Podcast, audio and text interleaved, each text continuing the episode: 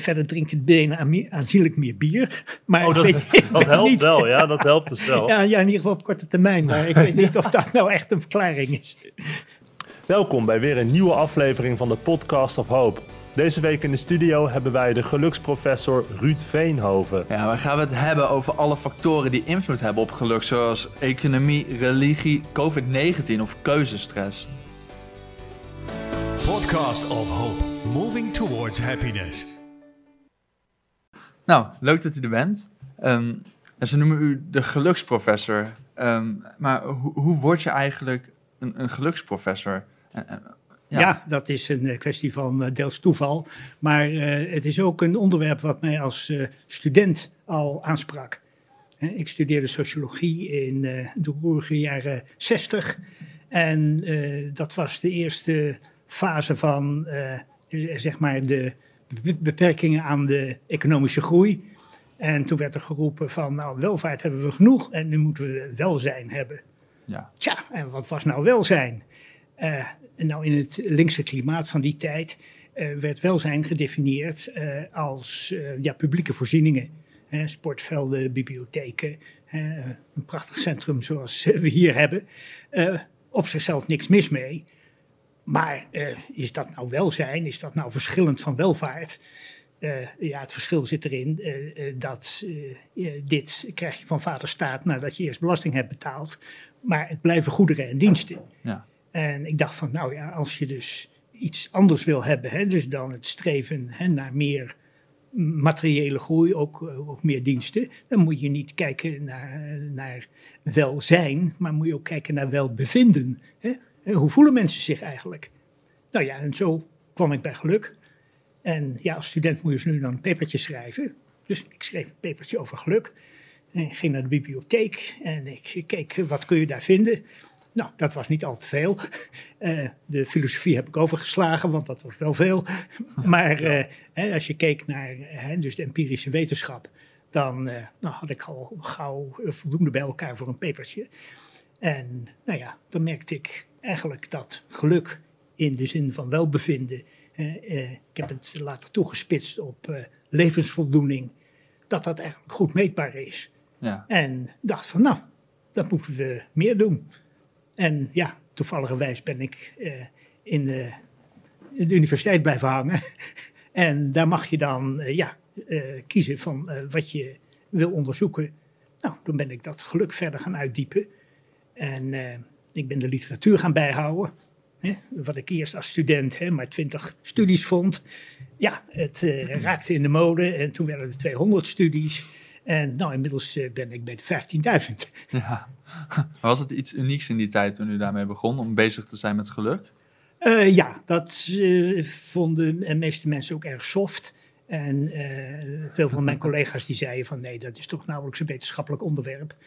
Vervolgens gingen ze aan de haal met vervreemding en andere moeilijk te vatten onderwerpen. terwijl ja, geluk in de zin van levensvoldoening eigenlijk ja, conceptueel heel helder is en ook heel erg makkelijk te meten. Want ja, als je wil weten van hoe, hoeveel plezier mensen in hun leven hebben, dan kun je dat gewoon vragen. Ja. Maar was men dan vroeger gelukkiger en was er minder reden om daarbij stil te staan dan? Nee, als je dus terugkijkt, waren ze vroeger juist minder gelukkig. Maar ehm, geluk dat is eh, ja, in, in de belangstelling gekomen omdat wij steeds meer in een, ja, een meer keuzemaatschappij zijn gaan leven. je kunt meer dan vroeger kun je kiezen van wat voor beroep je gaat doen, eh, eh, met wie je trouwt, of je al dan niet aan kinderen begint. En ja, als je die keuze hebt, dan wil je ook wel weten van goh, hoe, hoe zal dat uitpakken. En uh, ja, dan ontst, uh, komt er ook behoefte aan ja, gewoon degelijke cijfers.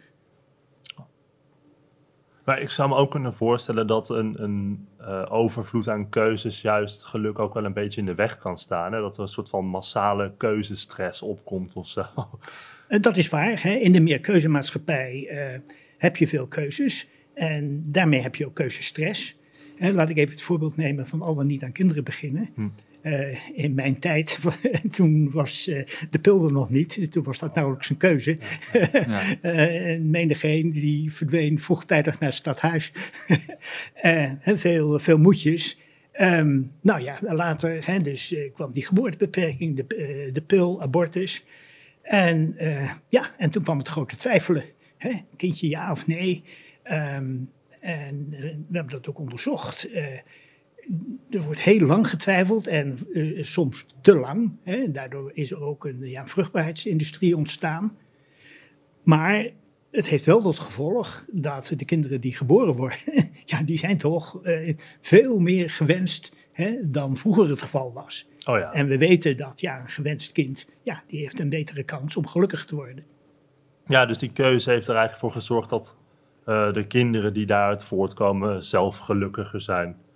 Uh, ja, en uiteindelijk de ouders ook. Ja. Hè, want uh, er is natuurlijk een heel selectieproces geweest. Ja, je moet het een beetje vergelijken uh, met, met winkelen. Hè, je kunt natuurlijk het eerste de beste jas uit, de, uit het schap pakken. Ja, dan heb je dus weinig keuzestress. Maar ja, de kans dat het niet de optimale jas is, ja. die is groter. Ja. En dus wanneer je dus ja, meer investeert in kiezen, hè, dat betekent dat je ook meer dingen uitprobeert. En dat je ook eens een keer naar een statistiek kijkt. Ja, dat is eh, meer moeite, maar leidt uiteindelijk tot een beter resultaat. En ik denk dat is een van de redenen waarom we in Nederland hè, relatief gelukkig zijn. En door de tijd ook best een beetje gelukkiger zijn geworden. U gaf aan dat u uh, bij het schrijven van uw paper dan de filosofen een beetje heeft gemeden. Uh, waarom precies? En heeft u de filosofen nu wel onderhand? Nou ja, ik, ik, ik ken de, de, de, filosofie over geluk natuurlijk best inmiddels. Maar als filosofen het hebben over geluk, dan hebben ze het eigenlijk over wat anders. En dan, die gebruiken de term geluk voor een goed leven. Mm. En dan is vervolgens de vraag van wat is een goed leven? Ja. Nou, daar kun je dus flinke boom over opzetten. Maar daar word je het natuurlijk nooit over eens. En dat kun je ook niet echt meten. Dus op, op zichzelf is het natuurlijk wel een, eh, ja, een goede gedachte. Hè, van, uh, uh, je wil niet alleen een leuk leven hebben, maar je wil dat het leven ook in andere zin goed is. Hè, dat het bijvoorbeeld uh, voor de maatschappij een, een, nut oplevert. Um, maar goed, dat zijn allemaal dingen die waarvan de filosofen hè, dus wel in den brede veel nadenken, maar ze hebben niet tot een definitie kunnen komen op basis waarvan je onderzoek kunt doen en op basis waarvan je kunt kijken van ja, wat klopt er nou en wat klopt er niet. Ja, het was als het ware niet kwantificeerbaar eigenlijk. Nee, nee, nee precies. Ja, en, en zijn er dus wel verschillende definities van het woord geluk? Ja, ja, ja. En zeker nu uh, het wetenschappelijk geaccepteerd is, uh, noemt iedereen zijn winkeldochter geluk. uh, en het, een, een, van de voorbeelden is arbeidssatisfactie. Hè? Er werd vroeger arbeidssatisfactie genoemd. Heet tegenwoordig werkgeluk. Ah, ja. um, wat de psychologen positieve geestelijke gezondheid noemen.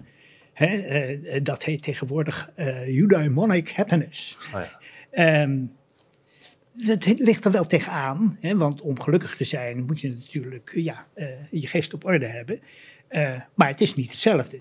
Je kunt geestelijk zeer gezond zijn, maar toch ongelukkig omdat er vreselijke dingen met je familie gebeuren. Of omdat je desondanks grote fouten maakt in het leven. En ja, het is ook zo dat mensen die uh, geestelijk uh, niet zo goed sporen, niet per se ongelukkig zijn. En is het belangrijk om een duidelijke definitie te hebben? Denk je als er verschillende definities uh, komen dat het onduidelijk wordt wat nou echt geluk is en hoe je dat kan toepassen? ja, als je geen definitie hebt, dan kun je het sowieso niet meten. Ja. En als je dus definieert, in, zoals ik doe, als levensvoldoening, hè, dus iets wat jij zelf vindt van het leven en van jouw leven als geheel, ja, dat is iets wat de meeste mensen in gedachten hebben. En dat kun je dus vragen. En dan kun je ook kijken of ze dus uh, op maandag precies hetzelfde zeggen als op zaterdag. Ja. Nou, dat blijkt over het algemeen het geval.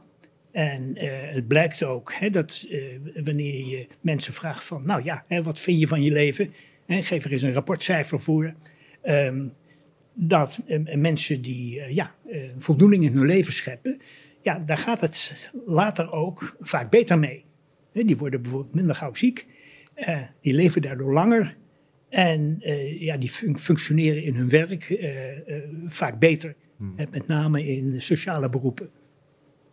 En aan de hand voor, van eh, wat voor aspecten meet u geluk eigenlijk? Nou, ik heb maar één aspect, namelijk Ja, gewoon- wat, je, wat je van je eigen leven vindt. Ja, ja. Dus die, zeg maar, die, die rapportcijfers die je aan mensen vraagt. En dat gebeurt massaal. Dus in ja, vrijwel alle landen van de wereld worden daar enquêtes gehouden waarbij zo'n zo'n vraag meeloopt. En daardoor weten we van ja, hoe gelukkig mensen in verschillende landen van de wereld zijn. En ja, krijgen we ook steeds beter zicht op hè, de factoren die leiden tot meer of minder geluk.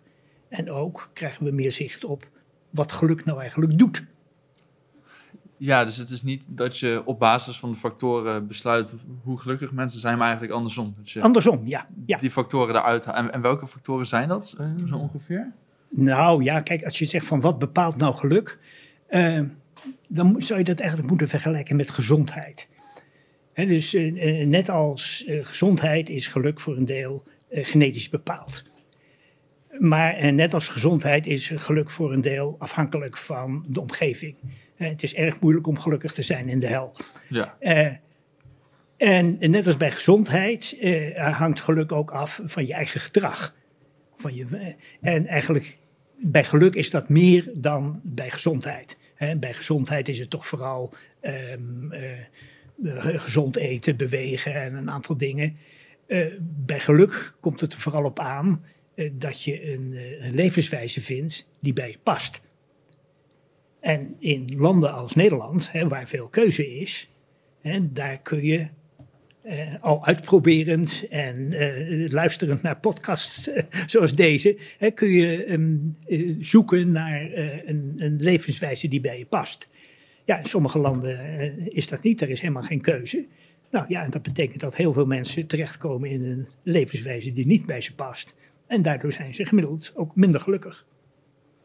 Ja, ja. Als je aan mensen vraagt ehm, hoe gelukkig ze zijn om data te verzamelen, geven mensen over het algemeen een, een eh, betrouwbaar antwoord? Of over of onderschatten ze dat af en toe ook wel? Ehm, ja, eh, nou over het algemeen, je moet het natuurlijk wel technisch goed doen. Hm. Hè, je moet niet ehm, eh, eh, een meneer ondervragen terwijl zijn vrouw ernaast zit. nee. Piet, we waren toch gelukkig?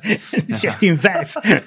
nee, dat, het moet dus eh, liefst ook naar de interviewer moet het anoniem zijn. Hm. Nou ja, dat gaat tegenwoordig met een tablet heel makkelijk. En dan wordt de vraag gesteld en de respondent die tikt een antwoord aan. Ehm, en eh, zeggen mensen dan eh, gelukkiger te zijn dan ze eigenlijk weten dat ze zijn? Hè, dus dat is een, eh, zeg maar een eh, ja, psychologische bias. Ehm, eh, dat is behoorlijk onderzocht. En eh, ja, dat effect is er wel, maar dat is vrij klein. Oh ja.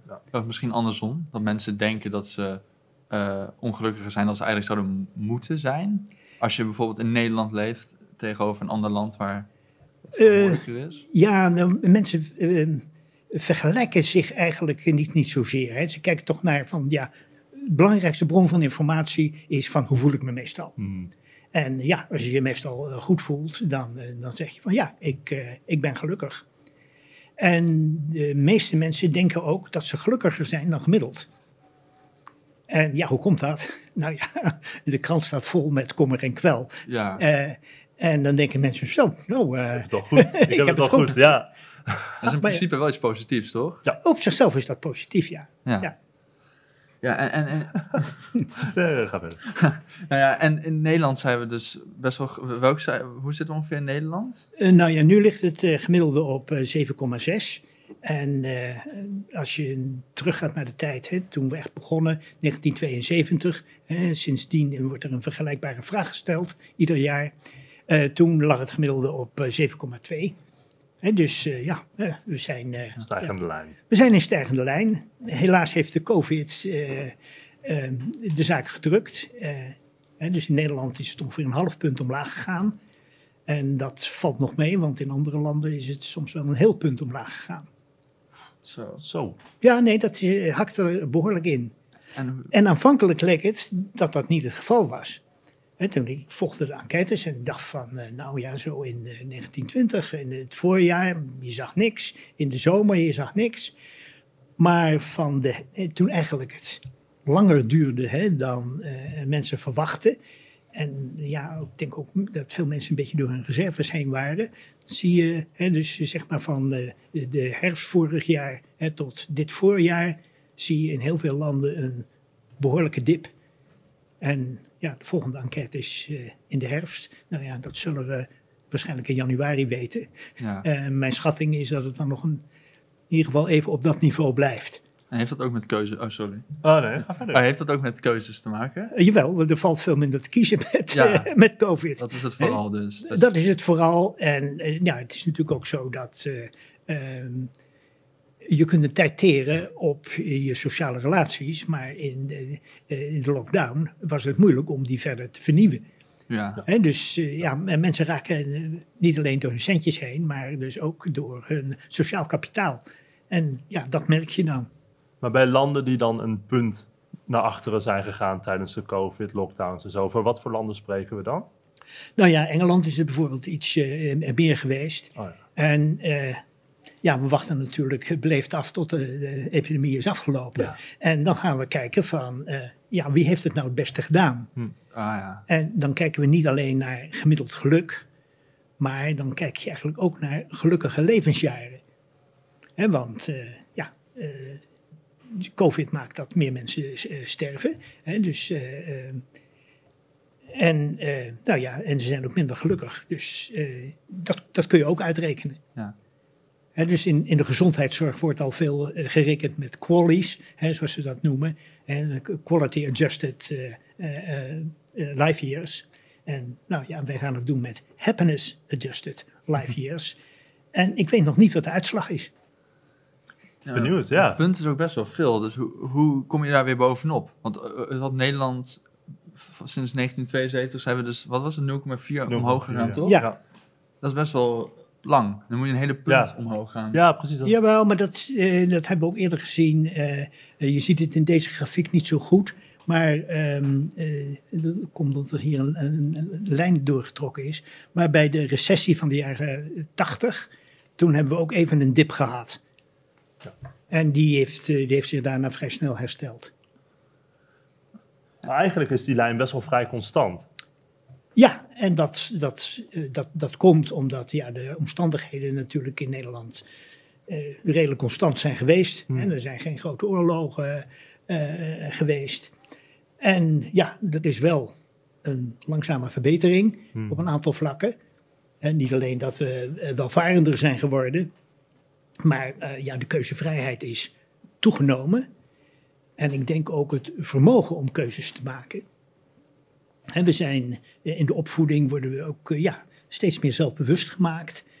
Hè, Kijk maar naar het, eh, het kringgesprek op de basisschool.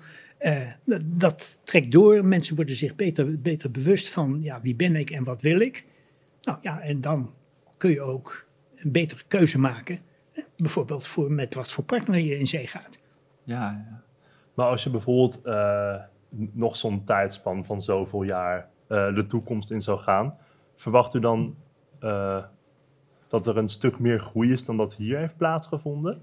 Ja, dus op zichzelf, hè, dus dit is 50 jaar, eh, eh, is dat historisch gezien best een stevige ontwikkeling. Wel. Ja, Ja, oké. En ehm, nou, ik schat dat we wel Denemarken achterna gaan. Hmm. En dat we zullen eindigen op een gemiddelde van ja, iets van 8, komma nog wat. En ik denk dat 8,5 ongeveer het maximaal haalbare is voor een land. Want een gemiddelde van 10, dat is niet mogelijk in een land. Nee. En een land kan niet passend zijn voor iedereen. En bovendien is er nou eenmaal onvermijdbaar leed in het leven. Ja. En, en Denemarken was nummer één, toch? Ja, Denemarken is nummer één en al een hele tijd. Ehm, maar op de voet gevolgd door andere Scandinavische landen, Ja. eh, IJsland en eigenlijk ook Canada. hè. Je kunt het ook wel zien, hè? dus eh, op, op de kaart. hè. Eh, Canada ehm, eh, en Scandinavische landen. En wat kunnen we dan leren van die landen die eigenlijk boven Nederland staan? Nou, daar ben ik ook net mee bezig. Ah, waarom doen die Denen dat nou? Die zijn toch ja, meer dan een half punt ja. hoger. En dat is zelfs in het verleden ook nog een beetje uitgelopen. Dus we zijn nu ja, allerlei statistieken op een rijtje aan het leggen. En wat ik er nu van zeggen kan, is dat ja, de Denen het op een aantal voorspellers van geluk net een tikje beter doen. En dus een van de beste voorspellers van hoe gelukkig eh, mensen zijn in een land, dat is de kwaliteit van de overheid. Hm. En dan moet je vooral denken aan de kwaliteit van de bureaucratie. Eh, goede ambtenaren, deskundig, niet corrupt, weinig licht tussen de regels eh, de, op papier en in de praktijk. Nou, dat wordt ieder jaar gemeten door de Wereldbank. En ieder jaar staan die Denen, die staan bovenaan. En wij zitten ook wel in de kopgroep. Maar ja, de Denen hebben net ietsje betere ambtenaren. Nou, kijk je naar de vrouwenemancipatie. Nou, dat hebben we best aardig gedaan. Ja, doen de Denen toch net, een stuk beter. Ja. ja. Uh, verder drinken de Denen aanzienlijk meer bier. Maar oh, dat, dat helpt niet. wel, ja, dat helpt dus wel. Ja, ja, in ieder geval op korte termijn. Maar ik weet niet of dat nou echt een verklaring is. Misschien... Uh toen ze daar enquêtes en zo invulden, waren die Denen allemaal dronken. dat zou kunnen, ja. En maar hoe, hoe beslis je eigenlijk dan wat wel en niet bij dat geluk bijdraagt? Zoals ja, bier is best wel logisch, maar er zijn misschien wel andere factoren die je weg moet strepen. Uh, ja, hè, waarvan je denkt van ja, dat correleert wel, maar uh, is het nou een oorzaak? Hmm. En uh, dan heb je ook vaak, ja, als je een correlatie hebt, dan weet je ook niet van wat veroorzaakt nou wat bijvoorbeeld eh, ehm, eh, in landen waar mensen meer vrienden hebben, daar zijn mensen gelukkiger. Ja. ja komt dat nou doordat die vrienden gelukkig ja. maken? Maar als je gelukkig bent, maak je ook makkelijker vrienden. Ja. Oh, op die manier. Ja, ja. ja, En, uh, en dan ja, uh, soms hè, dan, dan zit er ook weer een andere factor tussen. Hè, dus dan bijvoorbeeld de relatie tussen geluk en opleiding. Ehm, die is al niet zo groot. Maar dat betekent niet dat hogere opleiding ons gelukkig maakt. wel dat we wat meer geld verdienen. En als je dat wegrekent, dan blijft er zelfs een licht negatief verband over. Oké. Ja, dat is ook een van de verrassingen. Uh, het, het, gekke is dat um, uh, er is eigenlijk geen verband tussen IQ en geluk. Hmm. En dus eigenlijk ook niet hè, eh, met of je het goed doet, op school. Maar het is wel zo dat in landen waar de scholingsgraad hoger ligt en het gemiddelde IQ dus ook, daar zijn mensen gemiddeld gelukkiger. Ja. Ja, hoe komt dat? Uh, in een ingewikkelde samenleving, hè, zoals de onze, hè, met die fijnmazige arbeidsverdeling, ja, daar heb je veel knappe koppen nodig. Alleen die knappe koppen, ja, die zitten wel achter een bureau tegen een, een scherm te kijken. Uh, en uh, ja, die worden daar uh, nou niet laaiend gelukkiger van. En als je het voor je eigen geluk zou doen, kun je misschien beter loodgieter worden. Hmm. contact met klanten, je bent nog eens ergens. Ja. Een beetje hetzelfde idee. Want u zei dat meer geld verdienen eigenlijk een licht negatieve relatie had. nee, nee, meer opleiding. Meer opleiding. Ja. Aha. Ja, ja. Nee, geld. Dat, dat uh, geïnterpreteerd. Ja, geld, geld wel positief. Uh, ja, en het effect is minder groot dan je zou denken. Hmm. Hè? Maar uh, ook bij geld heb je weer. Um, um, er is een relatie tussen geld en geluk. Um, ja, en dat komt voor een deel omdat geld bijdraagt aan je geluk. Tenminste, als je het goed uitgeeft. Maar het is ook zo dat hoe gelukkig je bent, voorspelt ook van hoeveel je later zult verdienen. Hmm. Er is onderzoek onder studenten geweest en nou, die vullen ook netjes in van hoeveel plezier ze in het leven hebben. Nou ja, dan blijkt toch dat de achtens en de negens twintig jaar later aanzienlijk meer geld verdienen dan de vijf en de zessen van toen. Ja, en daar zit ook een zekere logica in, want als je gelukkig bent, ja, dan lopen dingen beter. Dan uh, sta je ook uh, meer open voor de wereld. Je piekert minder. Ja, je piekert minder. Hè? Dus je bent minder gefocust op jezelf, meer open voor de wereld. Ja, en die mensen zijn ook creatiever en ja, socialer. En ja, dat vertaalt zich in beter salaris. En dus cultuur en opvoeding, is dat ook een factor? Want stel je voor, je woont in Rusland en je denkt, nou, nu ga ik naar Denemarken verhuizen, zodat ik gelukkiger ben. Werkt dat op die manier? Ehm, voor een deel wel. En als we dus kijken naar uh, migranten bijvoorbeeld, hè, dus uh, die naar een gelukkiger land gaan, uh, die zijn dan typisch wel minder gelukkig dan de woners die daar al zitten. Ja. en ja, migratie heeft natuurlijk ook zijn prijs. Um, maar vaak toch wel gelukkiger dan in het thuisland. Dus ja. die vele vluchtelingen, die hebben wel, die hebben wel gelijk. um, maar eh, het maakt inderdaad uit van wat voor cultuur je van huis uit meebrengt. En eh, ja, als je dus bent opgevoed in een, ja, een collectivistische cultuur, hè, je voegt je naar de gewoonte en naar wat de mensen vinden, uh, ja, dan heb je eigenlijk minder voordeel van het leven in een meer keuzemaatschappij, zoals in Denemarken, omdat je psychisch minder goed in staat bent om keuzes te maken hè, om een pad in te slaan wat bij jou past. Ja. En dan denk je van, uh, hoe moet het nou? Uh, nou, ik zal het maar aan mijn moeder vragen. En laat ik het uh, een voorbeeld geven van toch best een, een, een, belangrijke keuze die je maakt.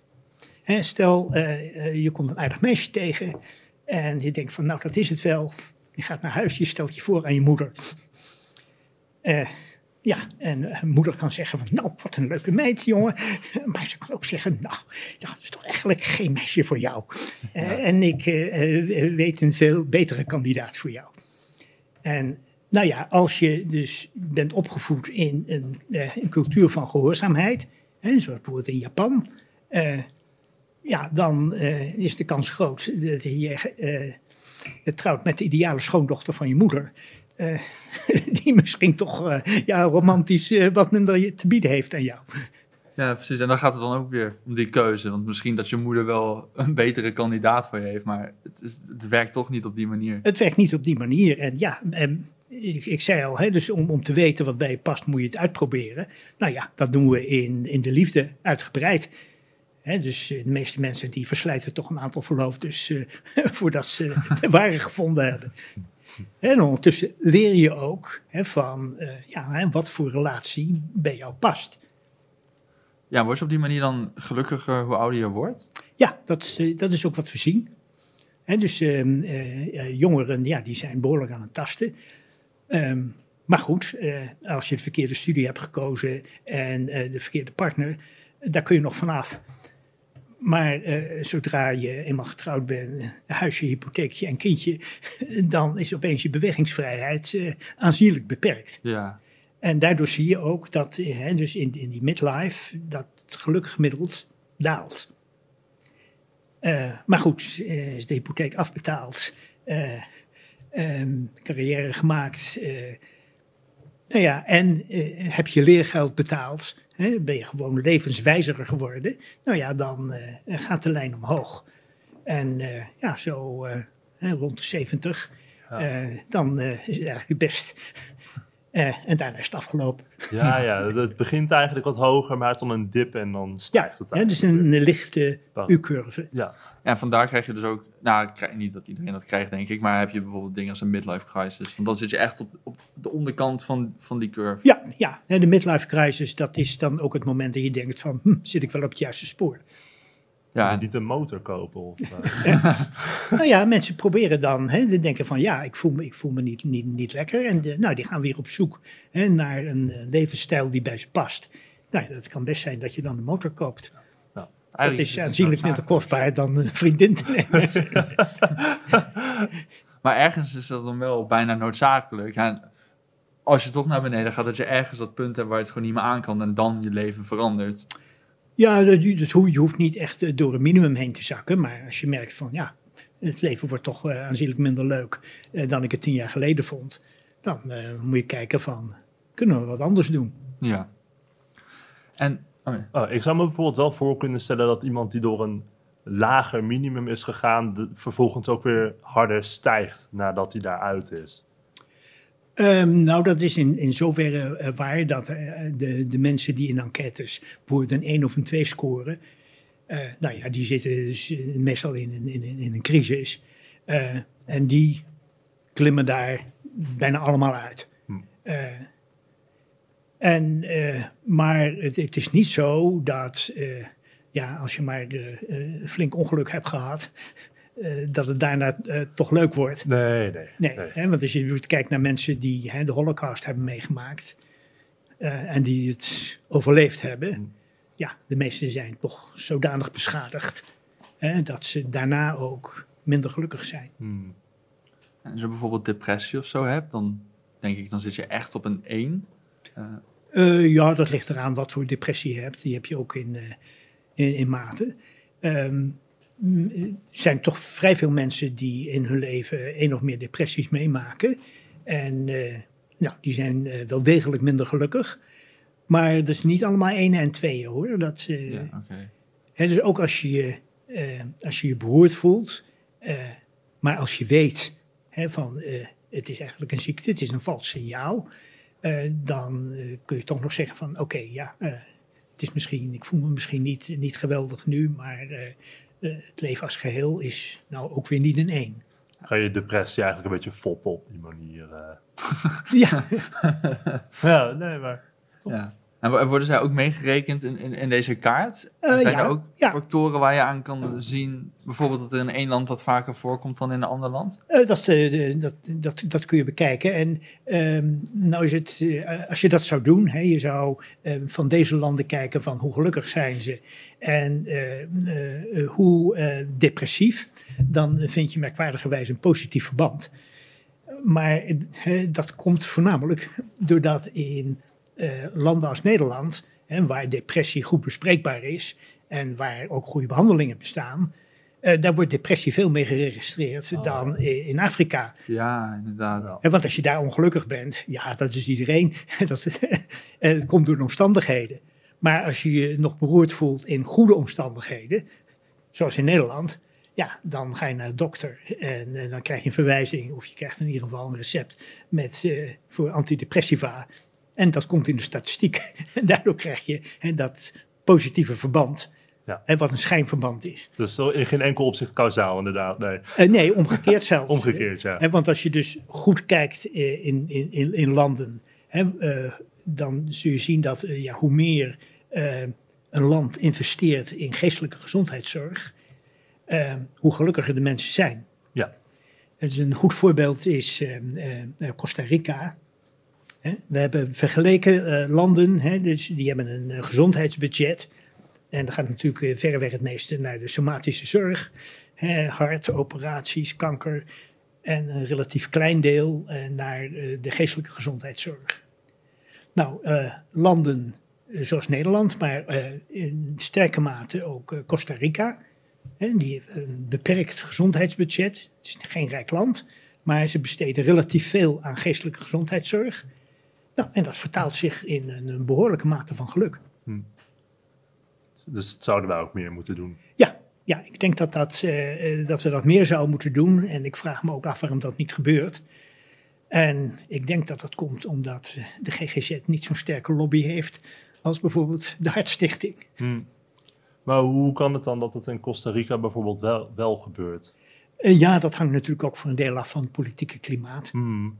En eh, ik weet niet precies hoe dat eh, in Costa Rica gegaan is. Maar eh, ja, als je aan tellen slaat, dan zie je wel, hé, hey, dat is toch opvallend. Als je op die kaart kijkt, dan zie je over het algemeen wel dat hè, de landen met een wat sterkere economie wat hoger scoren op, op het geluk. Maar in hoeverre is economie dan, ehm, heeft een verband met geluk? En is er een moment waarop je dan wel economisch kan groeien, maar het geluk gaat dan niet meer zo heel ver vooruit? Ja, dat wordt wel gedacht hè, dat je een soort van verzadigingspunt hebt. Ja, Ehm, dat heb ik nog niet waargenomen. we hebben wel gekeken, ook met andere aspecten van modernisering, of er zo'n afbuigpunt was. En ja, dat komt omdat eh, ja, economische groei, dat betekent niet alleen meer goederen, maar eh, dat betekent ook meer diensten, Ja. hè, zoals bijvoorbeeld eh, eh, geestelijke gezondheidszorg. En het betekent ook een fijnmaziger arbeidsverdeling. Hè, dat betekent dat er ja, meer banen beschikbaar komen die misschien bij jou passen. En dus het is heel erg moeilijk om een onderscheid te maken hè, tussen alleen maar de groei van de centen en wat we met die centen doen. Ja, ja, ja precies. En speelt religie ook een rol in de, op deze kaart? Um, ja, en je zou kunnen zeggen van uh, hoe religieuzer het land, hoe minder gelukkig de mensen. Oh. Ja? Um, wat niet wil zeggen dat uh, uh, religie je ongelukkig maakt. Um, ik denk dat religie wel een goed middel is om ja, te leren leven met ongeluk. En als je even kijkt naar onze eigen christelijke kerk die vooral in de middeleeuwen opbloeide. Uh, nou blijkt dat de middeleeuwen dat dat ongeveer het meest beroerde tijdvak is geweest wat de mensheid heeft meegemaakt. Uh, nou ja, daarin is de kerk hè, met zijn troost hè, en met het symbool van de leidende Christus aan het kruis. Ehm, ja, die zegt de mensen dat ja, lijden in, in deze wereld, dat dat onvermijdelijk is, dat het eigenlijk ook mooi is. En uh, ja, dat het ook in Gods plan ligt. Hm. Nou ja, in de, in de tijd dat ongeluk onvermijdelijk was, uh, was dat ja, toch een troostrijke gedachte. Uh, maar ja, later, door de maatschappelijke ontwikkeling, werd het leven toch leuker. Ja. En toen gingen mensen denken van ja, nee, het is toch niet in Gods idee dat wij hier moeten lijden om dan als volgt, vervolgens gelouterd um, in de hemel te komen. Um, nee, je kunt ook gelukkig zijn in deze wereld. Hm. En dat is eigenlijk een van de boodschappen van hè, wat we de verlichting noemen. En die zegt van ja, geluk is mogelijk in, in deze wereld. En als je je verstand gebruikt, uh, dan kunnen we het zo organiseren dat meer mensen gelukkig zijn. Nou, in die traditie ja, ja. werk ik. Dus op die manier nadenken over geluk is wel echt iets uh, wat voortbloeit uit de verlichting. Ja, en ook het idee dat uh, uh, geluk tot op zekere hoogte maakbaar is, hè, net zo goed als gezondheid. En uh, dat je dus, ja, als je gelukkig wil worden, dat je beter niet kunt oriënteren op blind geloof, maar eerder op harde feiten.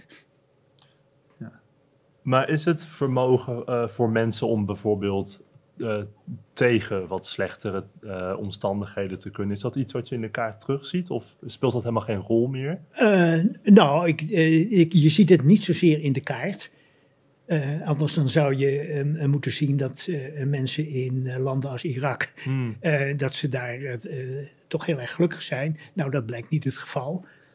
Maar het is natuurlijk wel zo dat ja, als je uh, dus wordt opgevoed uh, alleen maar in prettige omstandigheden gepamperd, uh, ja, dan, dan, krijg je geen eelt op je ziel. Hè, ja. Dus een, een, mens moet wel wat meemaken hè, om ja, de, de uitdagingen die het leven met zich meebrengt, om die aan te kunnen. Zou, zou dan iemand met hè, die eelt op zijn ziel, zoals u dat zegt, en die persoon plaats je dan in een land waar, de gemiddelde, waar het gemiddelde geluk wat hoger ligt. Um, zie je dan dat die persoon wel wat hoger zou scoren? Uh, ja, dat zie je over het algemeen. Hè. Het meeste onderzoek dat wordt gedaan in, eh, in die rijke landen. En uh, uh, ja, daar staat hè, mensen die veerkracht hebben hè, of resilience, hè, zoals dat heet, tegen een stootje kunnen. Ja, die zijn duidelijk gelukkiger. Ja. Laat maar zeggen van ja, veel mensen maken een echtscheiding mee. En uh, ja, als je resilient bent, dan is het ook niet leuk. Maar dan ben je niet twee jaar van de kaart. We, hebben nu best wel veel gehad over, uh, over dit. Maar we vonden het misschien ook nog wel interessant om het over de gelukswijzer te hebben. K kunt u misschien uitleggen wat, wat dat inhoudt? Uh, ja, nou er zijn... we willen allemaal wat gelukkiger worden. Ja. en je weet niet hoe. dus er is een flinke markt voor ehm, ja, gelukscursussen. En die blijken over het algemeen ook best een beetje effectief. Um, echt waar? Uh, ja, ik heb er uh, net uh, dit, jaar, dit, dit, jaar is er een overzichtsartikel gepubliceerd. Hè, waar we gekeken hebben naar de effecten van de verschillende soorten gelukstrainingen. Nou, gemiddeld genomen leiden die tot ja, iets van 5% verbetering. Oké. Uh, we hebben zelf ook uh, een geluksinterventie uh, ontwikkeld. En die is wat anders dan de meeste. Die is online en die is, ehm, eh, ja, die is vooral gericht op het geven van informatie. Van, ja, hoe gelukkig ben je nou eigenlijk?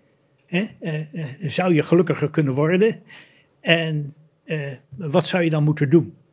En eh, we geven geen adviezen, maar eh, het, het systeem is wel gemaakt om eh, mensen een betere blik op hun geluk te geven, zodat ze ook beter geïnformeerde keuzes kunnen maken. Dus een beetje bewustzijn en inspiratie misschien. Eh, ja, vooral bewustzijn. Nou ja, hoe werkt dat? Als je je aanmeldt bij de gelukswijzer, dan krijg je de vraag van: en hoe gelukkig voel je je nu vandaag? En hoe gelukkig heb je de afgelopen maand gevoeld? Nou, dan vul je dus een eh, getal in. Laten we zeggen, nou, vandaag prima dag, 8. Hm. Afgelopen maand was misschien eh, wat minder, 7. En wat het programma dan vervolgens doet, die selecteert ehm, andere mensen zoals jij en die kijkt wat die gemiddeld gescoord hebben. Nou, stel, hè, jij voelde je afgelopen maand een 7. Denk je van ja, is dat nou goed of slecht? Nou, als andere types zoals jij een gemiddelde 9 scoren, dan eh, ja, moet er voor jou toch meer in zitten, gegeven je situatie. En blijkt het dat andere types zoals jij gemiddeld een 5 scoren, dan moet je verder niet zeuren, dan zit je waarschijnlijk op je max. Nou, dat is één stukje informatie hè, van, zit er meer geluk in voor mij? Eh, vervolgens zou je willen weten, ja, als, eh, als ik gelukkiger wil worden, wat zou ik dan moeten doen? Nou ja, dan ja, moet je toch een iets andere levenswijze zoeken. Dus dan eh, gaan we in kaart brengen van ja, hoeveel, hoe je eigenlijk voelt bij het leven wat je leidt. En dat gebeurt dan met het geluksdagboek. En dan eh, vul je in van eerst wat je gisteren gedaan hebt. Nou, ja, je begint eh, met wekker, je staat op, poets je tanden, ontbijt, gaat naar je werk en uiteindelijk kom je weer in je bed terecht. Nou, je vult dat in, hè, dat dagboek. Eh, en als je dat gedaan hebt, dan vraagt het programma: En eh, hoe voelde je je toen de wekker ging? En hoe voelde je je bij tandenpoetsen? En hoe voelde je je onderweg naar het werk? En hoe voelde je je op het werk? En hoe voelde je je later bij de sport? En dat op zichzelf geeft al best een beeld, wat mensen niet direct voor ogen hebben. Ja. En vooral als je dat een aantal hè, keren gedaan hebt, dan zie je patroon zeggen goh, het valt er eigenlijk op dat ik ontzettend veel tijd besteed aan dingen die ik eigenlijk helemaal niet leuk vind. Hè, bijvoorbeeld een van de dingen is dat mensen voelen zich over het algemeen op hun werk minder lekker dan thuis op de bank of op het sportveld. Maar ja, je kunt natuurlijk niet zonder werk. En eh, dan zou je willen weten, ja, zit ik in de juiste baan? Nou ja, van hoe voel je je nou gemiddeld op het werk? Laten we zeggen, dat is een 6. Dan kun je zeggen van, nou ja, eh, ik word er ook voor betaald en eh, ik haal de schade wel in eh, na het werk. Ja. Maar als nou blijkt dat andere types zoals jij, hè, in hetzelfde beroep, dezelfde opleiding, dezelfde leeftijd, dat die gemiddeld een 7 scoren op hun werk. Nou, dan, Dan weet ook. ja, ja, dan weet je dat dat in ieder geval mogelijk is. ja. Dan hoef je niet gelijk eh, ontslag te eh, nemen. ontslag te nemen. Maar dan ga je toch met wat meer interesse naar advertenties kijken. En ja, zo, zo werkt die gelukswijzer. Hè? Het maakt je bewuster van, van hoe je je voelt. En het geeft je informatie of het eventueel beter kan. Maar het geeft dan geen adviezen. Het geeft geen adviezen. Nee, maar het is wel een stukje informatie wat je tegenkomt. Hè, als je dus in de krant kijkt. Oh, ja, nee, misschien moet ik toch die gok eens wagen eh, Ja, van ja. ander, ander werk. Het daagt je een beetje uit om, eh, om, om zelf dat advies misschien een beetje te bedenken. Of, Eh, ja, hè, dus je, je, je zegt van, nou ja, het is dus kennelijk mogelijk hè, dat mensen zoals ik gelukkiger zijn. Nou ja, en die, laten we zeggen, ook die besteden ook meer tijd aan sport. Hè, dat zou ook, eh, ook kunnen. Eh, nou ja, en die, dat neem je dan, eh, dan, dan mee. Nou ja, en het blijkt ook wel dat dat werkt. Van, eh, ja, we hebben eh, die, die mensen hè, dus iets van drie jaar gevolgd. Hè, en dan blijkt vooral dat het invullen van dat geluksdagboek, eh, waar je trouwens al gauw een half uur mee bezig bent iedere keer, maar goed, het rendeert ook. Uh, hè, dus die mensen die dat uh, gedaan hebben, die zijn inderdaad gemiddeld genomen een stukje gelukkiger geworden. Ja, ja, nou, wel interessant. Dus je leert eigenlijk wel iemand. Het is een beetje, in plaats van dat je iemand een vis geeft, leer je hem vissen. Ja, ja. Ja, ja nee, dat is mooi gezegd. En, en www.gelukswijzer. ja, www.gelukswijzer.nl. Nou, cool. Nou, we vragen eigenlijk altijd als afsluiting aan de gast of ze nog een tip hebben. Uh, wat ze kunnen doen om het geluk bij henzelf te vergroten. Nou, we hebben nu eigenlijk ja, over de geluk... Zeggen, op naar de gelukswijzer. www.gelukswijzer.nl ja. ja. En dan is dat eigenlijk de tip dus. Ja, dat is de tip. Ja. Als u er nog geen heeft, dan... Uh... Nee hoor, deze is genoeg. een hele goede, denk ik. Ja. ja, nou, heel fijn dat u hier als gast wilt langskomen. Ja, ik vond het een heel leuk gesprek. Yes. Erg bedankt. Ja, bedankt. Ja, graag gedaan. Leuk dat je keek of luisterde naar deze aflevering van de Podcast of Hoop. Iedere zondagochtend komt er een nieuwe aflevering online op iTunes, Google Podcasts, Spotify en je kan ons zelfs bekijken op YouTube en podcastofhoop.nl. Vergeet ons ook niet te volgen op Facebook en Instagram. En heb je nou een suggestie voor de podcast of wil je zelf een keer je verhaal komen doen? Stuur dan een mailtje naar podcast.hoop-xxl.com. Tot ziens. De wereld waarin we leven biedt nog geen gelijke kansen. Voldoende eten en drinken, een adequate opleiding, goede gezondheidszorg. Vrede en geluk is niet voor iedereen weggelegd. Maar stap voor stap wordt het beter en zijn we op weg naar een octopische samenleving waarin iedereen zijn of haar leven als goed kan beschouwen. Het is een lange reis, maar we zijn op weg. Podcast of Hope. Moving towards happiness.